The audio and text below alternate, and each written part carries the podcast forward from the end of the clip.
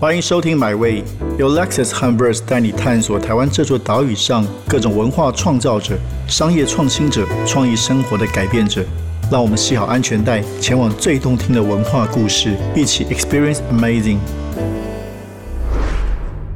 亲爱的听众们，大家好！在《My Way》，我们这个月的主题是谈阅读。那我是主持人张铁志。那非常荣幸的是，我们这个月的客座主持是我们的知名，也是得过金曲奖的女歌手曹雅文。那其实雅文是非常热爱阅读，也非常有创作的才华，所以这一次我们跟他会一起访问四位不同背景也同样热爱阅读的朋友。所以我自己是觉得这个非常的开心，因为之前还没有机会认识。那这一次，包括今天的来宾，其实都是我非常早就想希望认识的。所以先欢迎我们的今天客座主持曹雅文，以及今天我们的来宾作家吴小乐，欢迎两位。嗨，大家好，我是曹雅文。哇！大家好，各位听众朋友，大家好，我是吴小乐。对，其实呃，小乐这个是出了很多书，然后他的作品也有被翻拍成电视，《你的孩子不是你的孩子》也其实受到非常大的关注。那其实今天两位既是来宾，然后雅文也负责会跟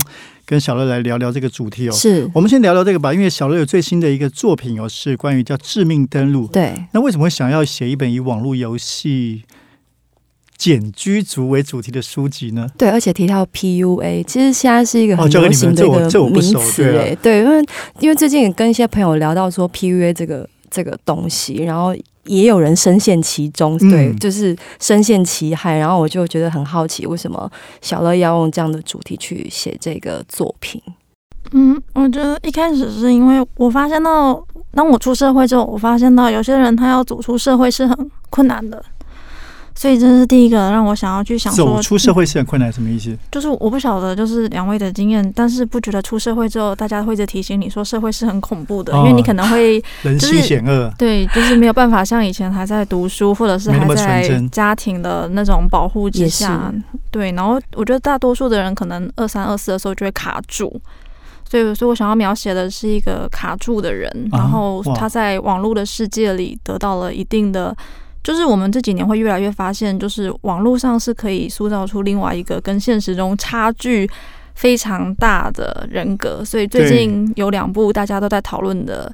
片，就是一个叫做《创造安娜》。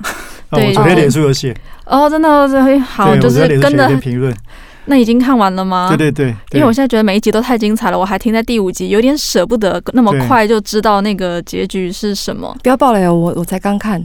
对，也还在更前面吗？还对对对对对对，还有一部是那个听的，对对对，所以我就所以刚刚好就是有想要表达的是，那如果对于有些人来讲，现实那么的不精彩，那要不要把很多的自己搬到？网络上去经营，我自己也会很想要知道，说就是以歌手，就以雅文来讲，你自己会不会有这样子的感觉？就是开始偷偷的，因为我们的工作就是要偷偷的收集别人的资讯，对，所以就是会发现到有一个真实的自己，然后或者是说，我觉得网络上的自己可能也很真实，因为那可能也是自己很的一部分。对对。然后这第三个就是 PUA，这个是。我一直觉得这其实是一个本来就有的现象，只是 PUA 它可能这些这些人把它进行了分析、归纳跟整理之后，把它变成一门话术，就是透过去贬低一个人，然后来增加这个人对自己的好感。然后很多人会觉得莫名其妙，会觉得为什么有人贬低你，然后你还会变得更崇拜他？但我觉得这个在台湾社会其实一直以来都。都有类似的文化，就是我们常常会说什么，呃，要不是重视你就不会挑剔你，所以通常我们就是被别人给说了之后，还要很感谢说，就是哦，这个人他这么用力的批判我，一定对我有很深的期许期许跟期期盼之类的。对，所以我觉得我想要把很多我自己的一些想法，然后这样子融入在一本书里面。哦，因为其实我本身因为在写歌，所以。对，观察人是一件很重要的事情。包括我可能会自己去旅行，然后会一个人就是四处逛。我最喜欢的就是偷看别人。那我会很想要知道，就是说，当雅文你在一个人出去逛的时候，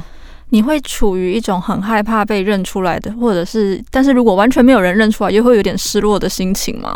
我其实还好诶，就是。有时候戴口罩，我觉得戴口罩戴帽子，然后就比较不好认。但是如果有时候如果没有戴帽子，就露出眼睛，还是会被认出来。但是我已经习惯了啦，然后认出来就要拍照吗？这我我会比较。采取一个大方的态度，所以，我我在这方面其实我已经算是有克服过了，对。然后，呃，包括什么坐大众交通工具的时候，这时候是非常好观察身边一切的时候，然后我就会把它偷偷的去收集，然后把这些东西、这些事件写在自己的日记里也好，或是自己的创作也好，对。所以大众运输就是是你个你很重要的收集。不好意思，我已经偷偷的开始，因为我太好奇，就是说，一个就是如果说是一个歌手，那同时他又要是个创作者的话，那时间其实是很有限的。对对，所以大众运输应该算是最能够，因为我刚刚非常的赞同这样子的观察，因为很多人会问我说，创作该从哪里出发？从生活出发，对，而且我会超级推荐就是大众运输。我就说，如果你要去一个地方，你搭就是客运，你搭高铁，你搭台铁，那个每一你会发现遇见的人以及那里面的人的打扮气质，跟他会不会在，比如说我我每次就会发现到，在高铁上会很容易看到有人从背包里拿出笔电工作，嗯，可这个特色在台铁就会少很多。那到了客运又会更没有，因为高铁有桌子。对，所以客运比较晃。对，所以就会慢慢的发现，那可能也是因为对于搭高铁的人来讲，对他来讲时间是很昂贵的。他是他可能就是一秒钟就是可能几十万上下，所以他不能够这个时间他都不能够空闲休息，他要赶快的去做。所以我就会发现，就是没错，我会很同同意，就是这种，而且那个是很你不需要太过认真，因为他们就会很自然的展现出生活的。一个部分，对，嗯，所以，所以小乐自己，因为你写这个主题，你你刚刚讲那个电影，我还以为你会讲，我不知道你看了没一部国片《该死的阿修罗》，还没，最近有好多片要看。其实这个也是，因为他讲述的主角也是他有一半的身份在网络上，那这是蛮核心的。他的网络身份跟现实之间关系是这个电影蛮核心的一个东西。那你刚好提到你对这个主题关心，所以你自己是花大量时间在网络上吗？我以前会，但我后来发现蛮不健康的，因为因为网络有一个很大的缺点，就是说，呃，你不晓得到底是谁在跟你讲话，然后以及当对方他他没有脸的时候，他对你讲的话也会差非常多。对，比如说当我们要讲说，哦，这个人就是在乱写，他如果在网络上，他可能可以一句话就出去。但是如果要在现实生活当中面对面的时候，对他根本他就可能就讲不出来了。就是他如果敢看着我的眼睛，然后跟我说你根本就在乱写，其实我还会蛮佩服他的。对，所以的话我就发现到，就是有一阵子我会很苦于，就是到底我要如何去思考网络上别人对我的一句话。就是，而且通常那句话都会蛮重的，因为会让我记住的可能都很重，或者是可能他就是名过其实，根本表现就没有那么好之类的。然后可能是因为这样子，所以后来就慢慢的缩短到一天大概只剩下一个小时。那你针对这本书，那你怎么去收集资料？像刚刚说的，你可能也在。这个大众捷运上观察大家的生活，但是你要写网络组的时候，你要怎么去收集田野？嗯，我觉得有一部分是因为我身边就有，嗯，很多这样的朋友，嗯，对，然后可能，而且一开始，呃，我觉得去年，哎，前年吗？还有一本书，就是让我们讨论蛮多的，就是廖咪写的《敌这个不正常的人》，因为我们可能看了这本书之后，然后就几个同学就比较敢讲说，就是他的弟妹也是这样，然后我们就会发现到，可能大家都以为他很少。但其实后来发现，他其实很多，只是这些人他们不会发出声音来，因为不会有人走在，就不会有人直接告诉你说，我是一个走不出家门的人，或我是一个只能够活在网络上的人。对，所以后来就是那本书让我跟很多人谈论之后，才发现到，诶，那其实很多。那我们就在交流的过程当中，就发现到他们其实都都有一些共同的特色，比如说发生了一些事情。比如说青春期就开始有一个障碍，开始跟人对于跟人相处有一定的警觉，对，然后就慢慢的这样子听听听一个两个三个，然后就到最后就大概知道要怎么去描述。嗯嗯，所以雅文自己，你比如我们刚刚有谈到从你的日常生活观察，嗯，来阅读来激发你的创作。那回到这个主题，网络上你自己也会花很多时间上网，来观察不同人在网络上的。人设啊，嗯，对不对？现人设现在大的主题，它不同的表现或者互动方式嘛。其实一定要的，因为我们呃，算艺人，然后其实，在网络上的经营是很重要的。对 对，所以我必须去面对这些东西，比如说那个是很多像脸书啊、IG 啊，甚至是可能抖音啊之类的，就是我都会去观察或者去经营。是对，因为他们会觉得说，就是要跟粉丝去互动。可是呢，我本人是一个非常不会跟人家互动的人。对，就是我不知道，我反而在。呃，网络上的互动，我不知道跟人家讲什么。对，因为而且我的不知道要讲什么，是因为我怕我没有创意，就是可能会一个事情，然后回说啊谢谢我，我可能会一直回谢谢，我觉得自己会觉得很无聊，然后我就会一直想办法，就是去换其他的词，然后会让自己显得比较有趣一点。我也不知道我为什么要这个想法，但是我觉得透过这样的一些方式，然后可以让我去练习，说我可能在。实际上跟观众、跟歌迷互动的时候，然后我会去记得他们的样子。其实我我在观察，我要观察那个人的头像，然后这个人叫什么名字？头像对，然后他这个人的说话方式，其实我都会去观察。比如说，包括接受到批评这些东西，然后因为一开始其实当然很不能适应，但是。经过这些年之后，我反而会觉得这是一个很有趣的事情，就是我还会去看说这个人骂的有没有创意。对，我觉得哎是很有创意的哦，然后我就觉得嗯蛮有趣的，就是我会去用另外一个方式去转换，然后我觉得这样的东西其实，在。呃，我也有包括有一些创作，其实是从这边网络上的一些人，嗯，他们的想法，然后他们对我的一些观点所写出来一些歌，只是还没分享啊，就是有这样的一个作品，对，这样我觉得在网络上其实也是可以收集到很多不一样的素材，是，嗯。那我们刚刚聊到从从生活从网络得到你的创作素材，两位都创作者，那阅读呢？回到主题，阅读对你们来说，特别对你们都是创作者来说，阅读是提供一个什么样的养分？雅文，我吗？对啊，呃，一个热爱阅读的创作歌手。对我，而且我有一个很奇怪的点，就是现在很好像电子书很很普遍，对对，但是我就是喜欢读纸本。对我还是会去买，然后会去碰碰触到那些纸本的触感。对，而且。我我就是很，因为我我刚刚有提稍微闲聊的时候，我会写日记，然后会包括我在写歌的时候，其实我也是用纸笔写。哦，对我就是我，因为我很喜欢那种就是文字它所散发出来的一个情绪，因为我发现我们其实，在写字的时候，你如果心情好跟心情不好，那个字是不一样的。同一个人写的，所以你可以出版手稿。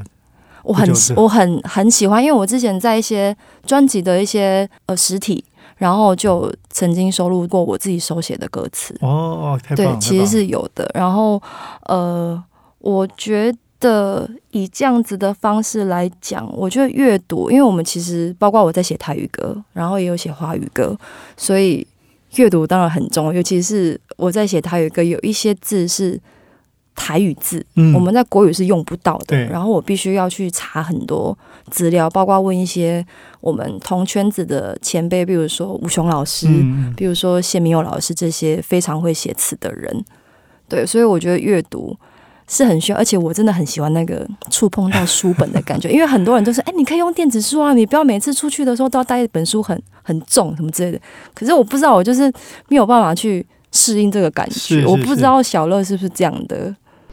还是你喜欢电子书？呃，我觉得第一个是我会，因为我我真的买太多了，所以我的家已经快要，我朋友都会笑我说，就是我可能家里的平数啊都已经。就是书没有那么的贵，可是那一瓶可能就是那个空间可能是更贵的哦。是对，这是一个困扰。对，因为他们就说什么可能这样一瓶几十万，然后到最后你摆了一大堆，加起来没有三万块的书。但我会觉得，我会觉得这个比较对我来讲，心中比较不存在，因为我会觉得可能那边放的那个东西是大于这个就是地土地的书是无价的。对对，它是 那以及它对我内心的安安全感，但是确实会有一种快要被书给淹没的感觉。对对对，有些时候在家里会就是一叠一叠一。叠的，然后自己会找一本书，还得先拿出，就是先把很像陶侃，就是以前像搬砖头一样，要先把它搬到另外一个地方去，然后抽出一本来，再把其他的砖头给放回去。对，可是我我我觉得对我来讲，刚刚姚文有讲到，就是第一个是那个笔那种触感，就是我觉得摸到的那个感觉。但我觉得还有另外一个我很难释怀，就是我很难，我觉得电子书再怎么样都提供不了的是味道。对啊，我不晓得，就是两位对于书的味道，所以各位一定要去摸摸、跟读读、跟闻一闻 verse。我们都有独特的触感跟味道。我知道，我我之前有摸到，就是那种印刷出来的那种，我觉得它还是以及另外一个东西是书会变老，因为它可能如果你的一些油墨，那它如果跟当地的湿气做一个结合的话，还它的味道又会在改变。所以我会有一种很很奇怪的嗜好，是有一些书它放久了。它会有一种一般人不太能够接受，有点像地下室的，或有一点点灰尘的那种味道。我就我就觉得非常的迷恋，所以这个东西是短时间内我都还无法去，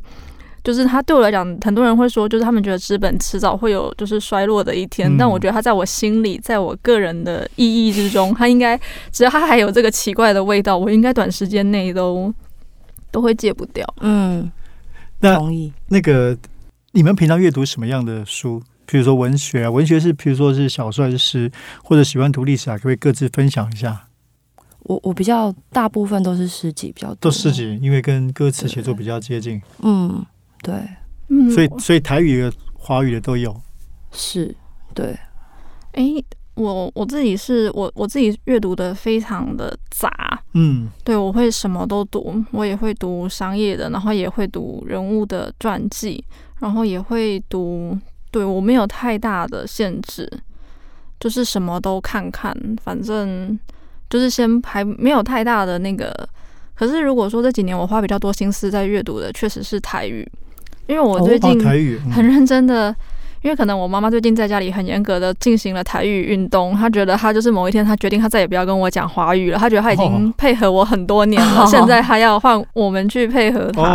我觉得这很有道理。所以最近我之前买了那个台语版的小王子，然后因为我通常买台语的书，他们都会很贴心的附有声书，因为他可能会担心就是在那个文字的转换上，所以我最近在尝试，就是应该说在学习台语的一些字的表达，要把它跟音实际上我是有办法联想在一起的。哦，因为他现在就这一切都还在开始。那昨天我刚好从作家刘子杰的脸书上看到一篇我非常喜欢的文章，他就是讲说。他们的社区就是有贴一张公告，就是说，就是最近他们有油漆，请各位住户不要回到他的那个“回”是回家的“回”。可是这个这句话，如果听不懂台语的人，嗯，他一定会听不懂，就是什么叫做不要回到油漆。因为如果以华语来讲，回到很像是，比如说回到大学，回到家。可是这句话懂台语的人回丢啦，对他就会他就会马上知道，其实雅文也要想一下，就看到这个也要这种中这种华语的这很多哎，有一些都会讲用那种直接用国语去去翻转成台语，就是蛮有趣的。所以昨天刘子杰他就是在他的脸书上宣赏说：“请问有人知道这个回丢的这个回，他如果要转成华语字要怎么转嘛？”然后底下就有很多人在找。我觉得就是我最近大概就是在学习这样子的一个语言，就是然后另外一个就是有诗人林蔚云，他也是在尝试把一些以前台湾翻成华语的诗，他把它再以台语的方式再重新翻译一次。那我也会发现到一样的诗，它如果换成华语版的跟台语版，那个感觉它又不太一样。所以这几年这是我一个额外的。这两位应该很多可以交流的。哦，可以耶，对啊，我觉得很推荐去看谢明勇老师的作品。对啊，对他的台语是因为他谈他跟我一样是台南人，是对，所以他的台语其实有时候真的很到地。然后我觉得台语就是有一种很到位的感觉，就是同一个字词，可能国语跟台语它的那个力度。就会差很多，对，嗯，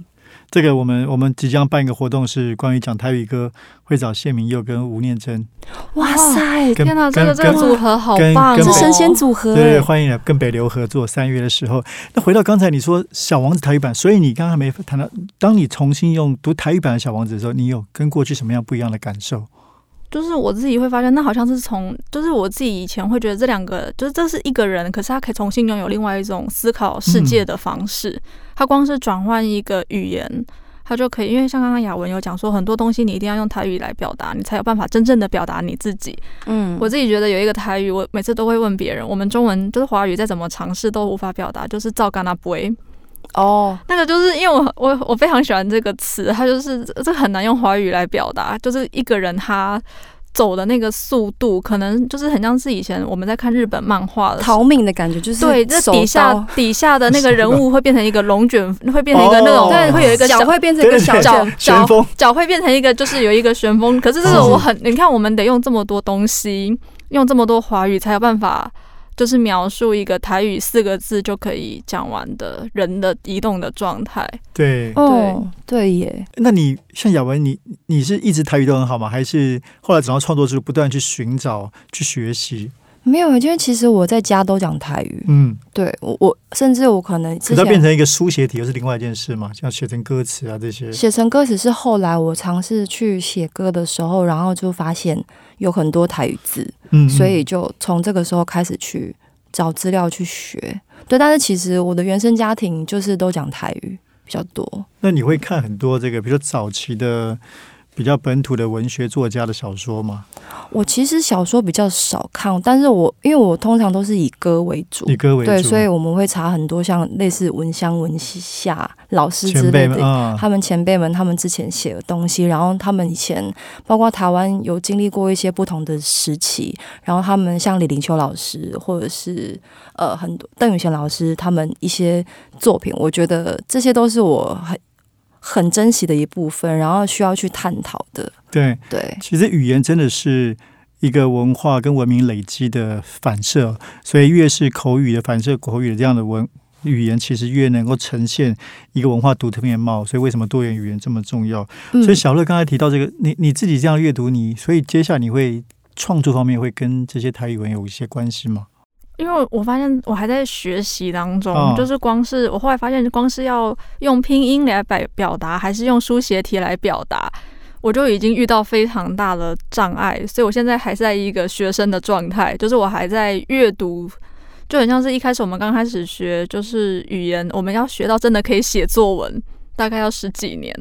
所以我自己现在就是我给自己的期许，我还应该还蛮狡猾的吧？想说四十岁好了，我还给自己八年的时间，慢慢的去琢磨。对，可是光是这点就让我，就是我最近都以前我比较了解的是英文，因为从小就得花很多时间去学英文，所以已经习惯了一个英文的思维。因为他们英文在表达很多动作的时候，跟那种华语的思维是差很多的。然后现在才发现，哎，原来有个东西离我又这么的。近，然后它其实就可能是我从小到大就会不断的听到的东西。这几年大概就是会花比较多时间去想，有什么东西其实它一直都在我身边，但我没有好好去看的。这可能会是我下一个主题，我会再去找一个离我很近，但我一直没有好好想的东西。对，因为其实我们，比如说我们在日常生活中会去观察。那我刚刚有看到说，就是你在脸书上有提到一个朋友小不点。那我觉得这可能是你日常生活中的一个什么人物角色嘛？那你觉得像我们在写歌的时候，也也会用一些人名，嗯，然后去带入，它不不一定是真的，但也不一定是假的。那我就是会用这样子一个很呃很确切的一个人物的人名，然后去带入生活，或带入创作。那我觉得不知道小乐这部分是为什么可以用这样子的方式去呈现呢？嗯，我自己觉得就是创，就是我后来发现创作它有个很重要的东西，就是你一定是有话想说，或者是有歌想唱，就是你一定有一个东西是你很想要发出声音来的。那我觉得一开始我我每一本创作都有这样一个特色，就是可能一我身边有一个东西，它可能是一个现象，然后可是这个现象会让我真的想要去动作，就是可能是我蛮在乎的一个人，他后来可能就是进，他就是那个现象的一部分。像以第一本就是你的孩子不是你的孩子来讲，就是我很在乎那些学生，嗯哦，对，所以当他们就是我发现到，哎，好像他们都在承受某一种呃文凭主义，或者是学历至上，或者是分数，然后来决定一个人的就是命运，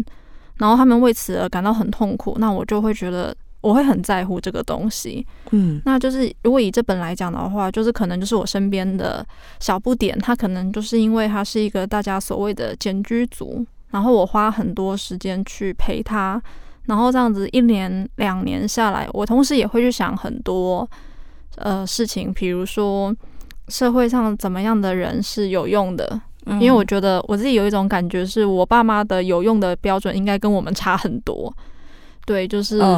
我或者我很难达成，就是上一辈对于一个人有用的标准。拿我朋友的爸妈的例子好了，我朋友他就是学历很好，然后事业很成功，然后有一天他就是回到家，他爸妈就说。你如果没有结婚生子，那其实在这个社会你也只是半个女人。然后，Oh my God，真的假的？可是我后来发现，其实很多人会觉得还是很传统，他还是他还是会相信，而且他反而会觉得这个是一个扣分，就是你事业这么成功，害到害你无法交男朋友。哇塞，对，所以。对，就是从小不点他所遇到的这样子，因为我很在乎他嘛，我不会去写我没有很在乎的人，所以我会开始去想，哎，那什么是有用，什么是没用，然后不知不觉一些想法就就跑出来了。哦，那因为像在致命动物这些都是像我刚刚讲的简居族，然后 PUA，然后你刚刚讲的小不点这个人物，我觉得日常生活中就是其实是很很能够产生共鸣的。那你写这样子的东西，是希望跟人家、跟大家诉说一些什么很重要的议题，还是想法吗？嗯，我觉得，呃，我觉得写小说对我来讲有一个很快乐的事情，就是说，因为以前就是从小到大就是要一直要有确定的答案，比如说考试的时候，嗯，如果有两题很很模棱两可，老师就会说，那你要选出最对的答案。对，就是以前如果我们觉得 A 跟 B 好像都可以，老师就说那要找最最对的。所以不只是要对，还要最对，嗯。所以我觉得我好像很烦，就是我不想要一件事情每一个都一定要有一个答案。但我觉得写小说有一个很快乐的可以实现的事情，我觉得这个跟歌有一点点像，就是说很多时候你不是要你没有答案，但是你只是想要跟别人讲你现在的心情。我觉得写小说给我一个很大的这种快乐。就是我搞不好，我真的到现在我也不是很确定，说就是到底哪一边是对的。嗯，就是一个人在这个社会，他到底要不要有用？那就是那我们对于没有用的人，到底又要该往哪里去？嗯，那我们旁边的人是不是该做什么？还是就是因为他们不努力，所以这是他们自己应该得到的？我都到现在我都还没有答案，而且搞不好到三十四十五十。我搞不好也会改变。我觉得没有答案呢，因为每个人立场完全不同啊。对，所以，对，所以我重要是有没有自己的答案啊，倒不是说客观的答案。嗯，自己自己有一个有一个标准，有一个想法，有个观点。对，所以我觉得我可能是想要表达，我觉得就是，我觉得一个人他如果他可以。他可以不要得罪别，就他不要去伤害别人。我觉得他可能就已经可以好好的去活在这个世界上了。他不一定要去圆满，或者是完成谁的愿望。他只要可以跟他自己相处，然后不要去伤害别人。我觉得我的标准放的很低，但我觉得可能我们社会就是因为把标准都拉得太高了，才会让那么多人都这么的忧郁。哇，真的。对，因为我我发现，因为其实在我这张专辑，呃，相较于以往我的作品，其实大部分都是跟感情有关比较多。那我在这张字本这张专辑，其实感情部分比较少，那比较多的是一些社会议题的探讨。对对对，对，比如说霸凌啊，然后一些友情或是亲情的一些牵扯，然后再来就是性别议题。对，因为我我身边有其实很多这样的一个朋友，然后他们就是我不知道，我觉得我觉得他们很辛苦诶，就是好像虽然现在好像看似很普遍，但是我觉得他们还是在生活中遇到很多的问题。第一个就是家庭，对。啊，那当然有一些我有一些朋友很幸运，就是家庭是很赞同的，嗯嗯，然后我就觉得他们就好像过得很快乐这样子。但是有一些朋友是他们必须必须去透过哦，可能会有一些人觉得他们好像很幽默，然后很好笑，但是跟他们聊天过，我发现他们其实是想要用这样的方式去掩饰他们自己的自卑跟不安。对，然后我当下就有一点 shock 到说。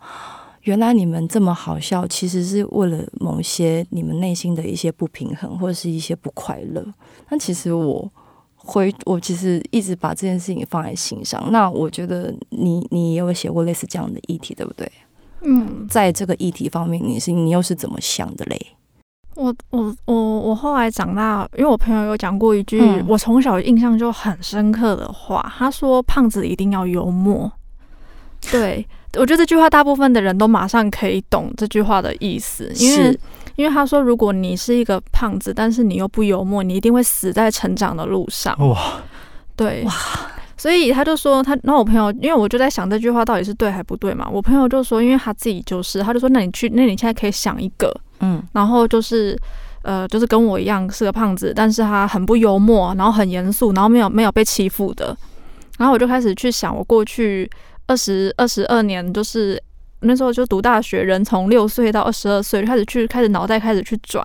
有没有一个这样的人？我发现呢，我搜寻了很久，就很像我们丢 Google，然后发现哎，居然是零，没有跳出来半个。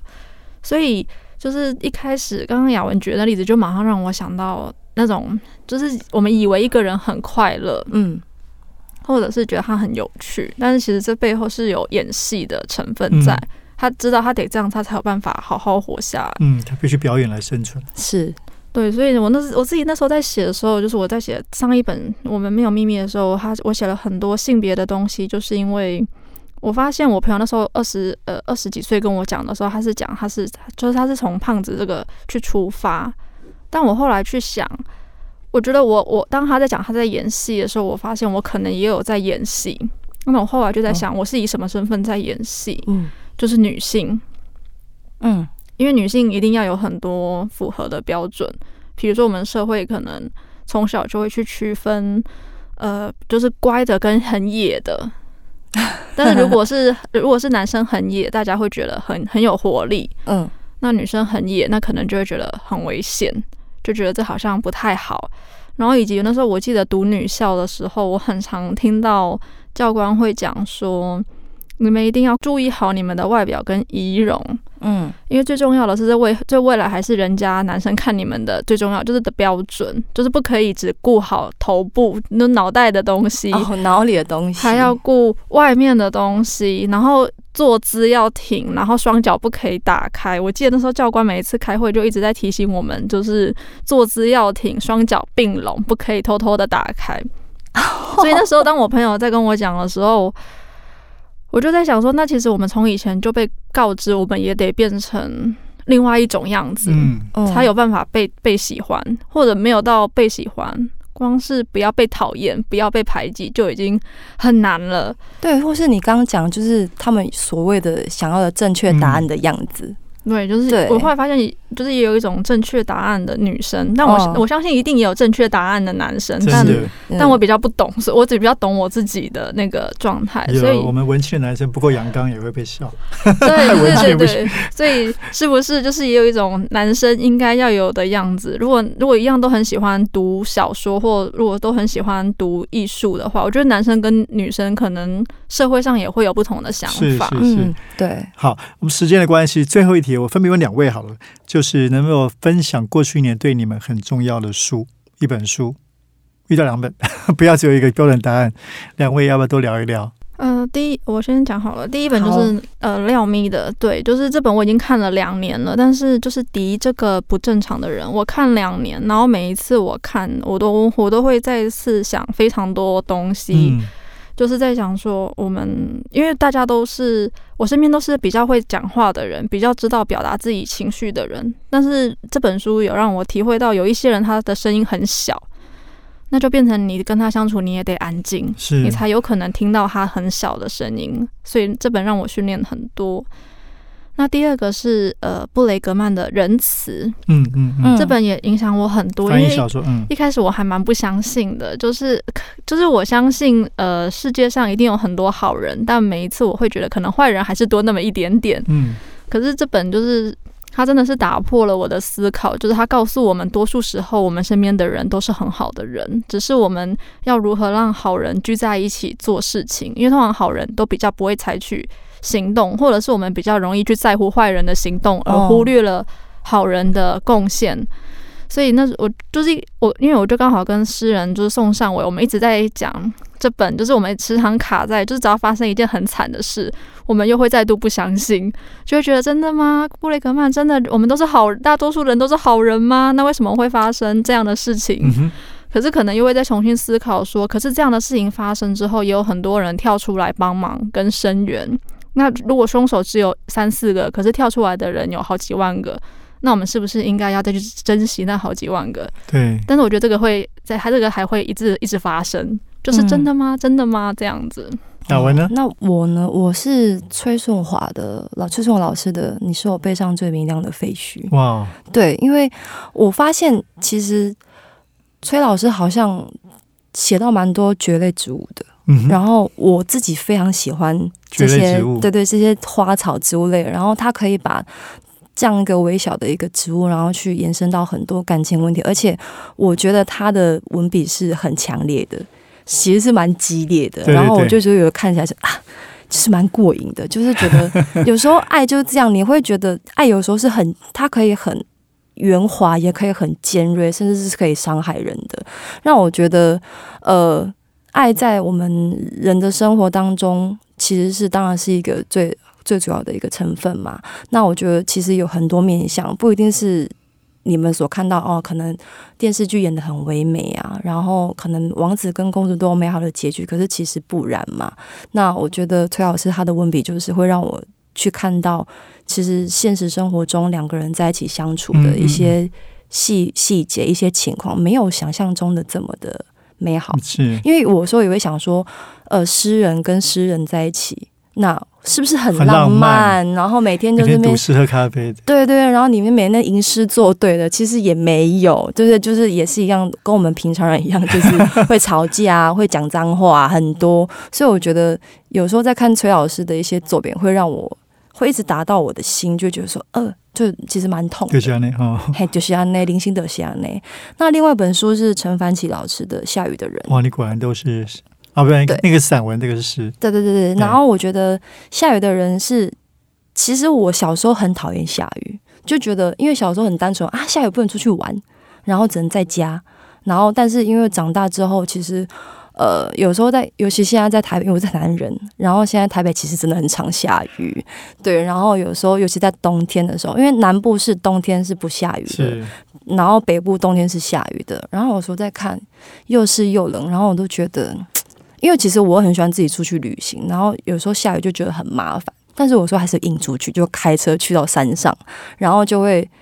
在那个阳台，然后一直听下雨的声音。我觉得有时候，因为有一阵子其实我有点睡眠障碍，然后我就会一直去听下雨的那些水晶音乐，然后来辅助自己。好睡觉，所以我在觉得读陈老师这这个作品的时候，他从大雨跟小雨之间他们的连接，然后呃，在雨声在人的心中是有什么样的一些画面，其实我也很喜欢雨水这些作品的部分，我自己也也有参与到一些作品在里面，对。好啊，今天非常感谢我们客座主持人曹雅文，以及我们的知名作家吴小乐来跟大家谈谈阅读、写作，还有你们自己的创作。谢谢两位，谢谢。这趟旅程已经到站了，感谢你的收听，也让我们一起期待下趟旅程的风景。别忘记订阅买位。本节目由 Lexus 和 Verse 文化媒体联名出品。